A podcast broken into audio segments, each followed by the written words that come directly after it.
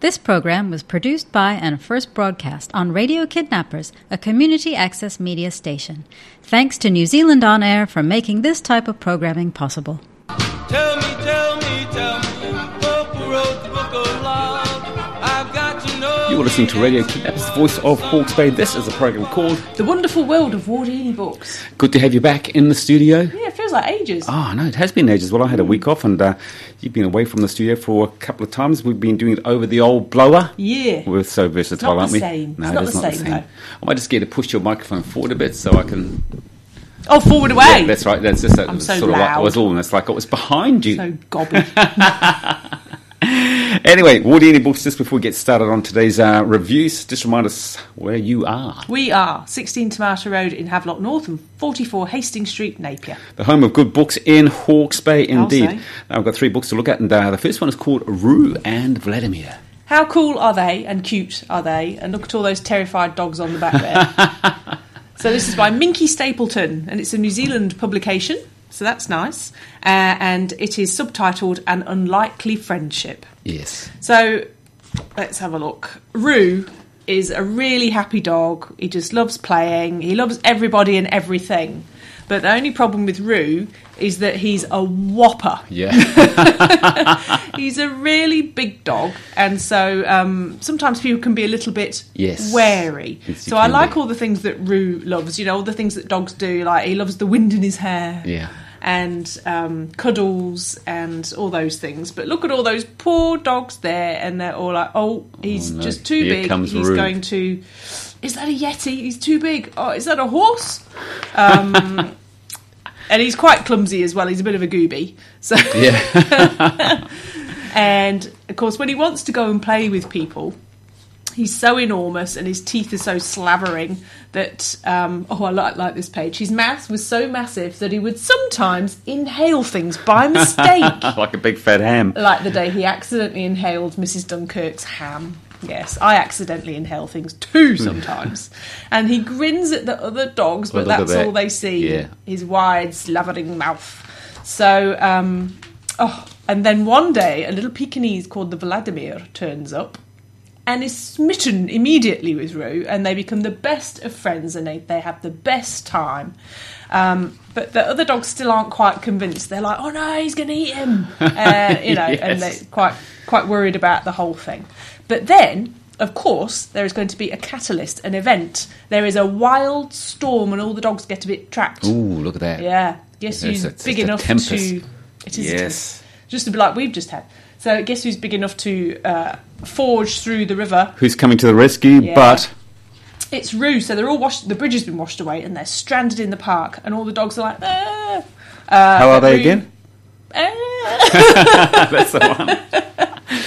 but um, Vladimir is fearless, uh, little tiny Vladimir, and Roo takes him across the river, and all, and then all the other dogs go, "Oh, okay, he's maybe not so bad."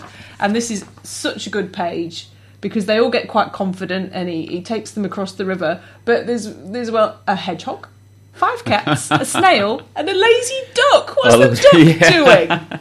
Um, so then Roo is the hero, and he saves the day, and they all live happily ever after. at and the illustrations are so vibrant. They're So marvellous. Minky Stapleton has done the words and the pictures. Yeah, well, what a talent. Yeah, and Yeah. She, she's illustrated heaps of books, some of which we will have reviewed on this program before that I can't pull out of my head No. right at the moment. But um, I love that everybody is in that picture, and the dogs are big and small, and you know it's like don't Yeah. judge a book by its cover No, just indeed. because Just he's massive, Big and fearsome, big and fearsome. Have a soft heart. Absolutely, Yeah, that's right. So No. be careful. It's a, it's a moral in there as well. There's a moral in there too, but also it's just a really, really lovely book about dogs. no, they're all. Yeah. just gorgeous. I think it's going to appeal to. I mean, I liked it. Yes, absolutely, and I think that's what um, really good picture books do. Yeah. is that if the if the parents and the grandparents and the carers and anybody r- loves them and loves reading them, you're going to have such fun with that child, and why shouldn't we? Yeah, you cannot beat a good comic. Yeah. And especially if you're good at reading like you, I must say that you are very good. I bet the kids just love it when you go reading Just for a them. big show off. Yeah.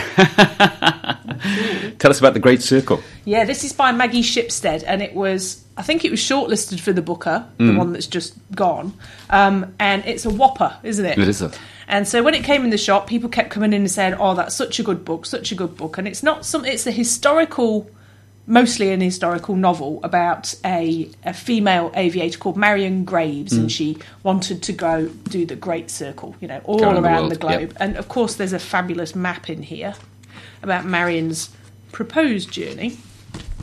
I do love a good map. Yes, that's, and that is a good map. And it does show you exactly where she goes, and it mentions New Zealand quite a lot Mm. because of um, our proximity to Antarctica and you know being a, a landing stage to get there. So the novel concerns Marion Graves, the aviator, and when she was a baby, her father was the captain of a ship, and she has a twin brother, Jamie. Marion does, and um, the mother's quite depressed, not bonding with the babies at all, and um, the father, Addison Graves, is, the captain of this ship, and he says, "Come on this journey, and you'll bond with the children. You know, we don't need nurses and wet nurses and things. Come on." And of course, uh, the ship goes down, and Good the wife is lost, the mother. But Addison saves his children.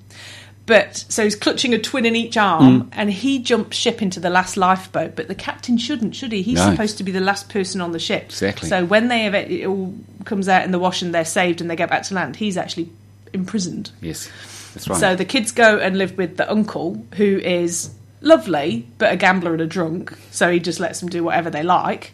Um, and Marion's a real what we used to call a tomboy. You know, she she um, cuts her hair short and she wears pants and she learns to drive when she's about twelve. and she um, because we're in like nineteen twenties thirties America, it's in Missoula. She runs hooch for the bootleggers. So she's doing that and getting a right reputation. And an older man becomes quite obsessed with her, and that helps her because she becomes obsessed with flying, and no one will teach her because she's a, girl, a little girl. Never mind female; she's a child as well. So um, she gets this benefactor, but of course he's going to want things Yes, from her as, as she gets older. So that's that story. And then in the modern day, there's a young Hollywood starlet called Hadley.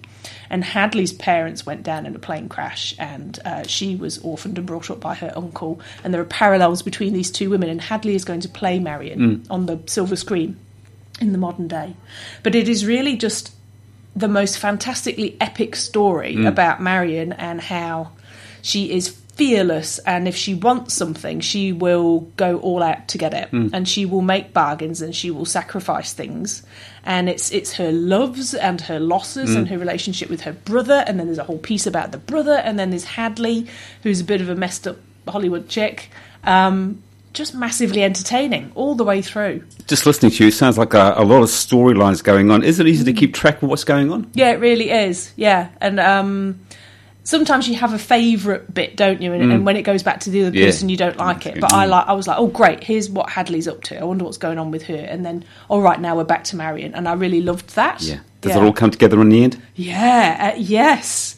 And the things because you're told right at the beginning what's happened to Marion, Mm. and then um, there are all sorts of twists and turns and things that you weren't expecting Mm. all the way through. So, what would you give it out of 10? It's ten out of ten. 10 out of 10. Doesn't get any better than that. No, Tell us not. about this charming man. Oh, this is such a fun series. I Yeah, love this the uh, book- cover. Yeah, this is book two, and The Stranger Times is book one, and it deals with a Mancunian uh, newspaper Hmm. called The Stranger Times, set in the modern day.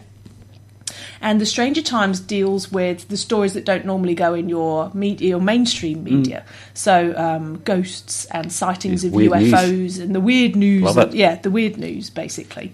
So um, they're not necessarily saying it's true. If you go and report to the Stranger Times, they will say so so and so claimed that this had happened, and then they have what they call it's very un PC, but they have Loon Day, where, where anyone can turn up and tell Yes. them all their like mad stories um, about what's been happening. So they work in this environment. It's an old church. And uh, they've got a sign out the front that the editor, uh, Banecroft, who is a real misanthrope. You know, he's an Irishman. He's got a backstory of his wife's dead, and he's he's miserable and all that kind of thing. But he's so rude and awful and in a hilarious manner to his staff. It's almost like did you ever see Black Books? Yes, I like that program. Almost like Bernard, Like. Bernard Black, yeah. Uh, and he's Irish, this character. And um, he needs a new sub editor, and so he employs Hannah, who's a normal person who has just gone through a breakup and she's never done anything like this before. And I think they're desperate for staff, so he employs her. And they've got an office manager, and they've got Reggie and Ox, who are the. Uh, um, the reporters, and they've got a, a young man who just is desperate to be a reporter, but they Banecroft keeps flicking him off. So, um, in that first book, we come to find that there are something called the folk. So the things, the stories that you think are not true, turns, turns out some of them Oh, are right, true. are, yeah. yeah. And then there's a, an opposite force called the founders, who really try to Mm. harness the power of the folk, but they're ordinary human beings, but they've become extraordinary because of uh, exploiting the magical Mm. folk. Yeah, so in book two, vampires are abroad, but the thing is, vampires don't exist. Like they truly do not exist. Is it So- sort of Twilight Zone-ish? A little bit, but a lot funnier. Yeah. like it, there are terrifying monsters and manipulations and conspiracies and all sorts of things going on. You know, power grabs and stuff. But in this one, there's a really cool character as well that works works from his barge in the middle of the river. I don't know what that river is in Manchester. You can remember? No. No. Um, and he's really annoyed a river god, goddess, and so he has to stay on the boat. If he goes foot on land, everything floods around him. uh, and he's got a dog with him who can talk because it's actually a bloke that's had a spell Yeah. put on it. And it's, oh, it's just hilarious. And he can only speak the truth. Sounds there's fascinating. All sorts of crazy, awesome stuff going on in these novels, and they're so much fun. Who's going to like that sort of book? Um, I think someone that likes a nicely plotted mystery with a bit of fun in it Yeah. and and kind of would like to imagine that there is magic behind closed doors and down city streets and strange creatures. One last time, just remind our listeners, we want those fabulous books. Where do we get them? Uh, Wardini Books, thank you. Good on you, Lee. My pleasure as always. Look after yourself. Talk to same time, same place next week. Awesome, thanks, Ken.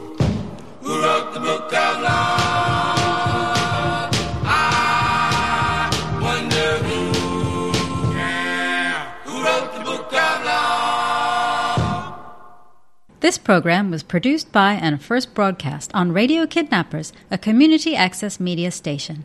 Thanks to New Zealand On Air for making this type of programming possible.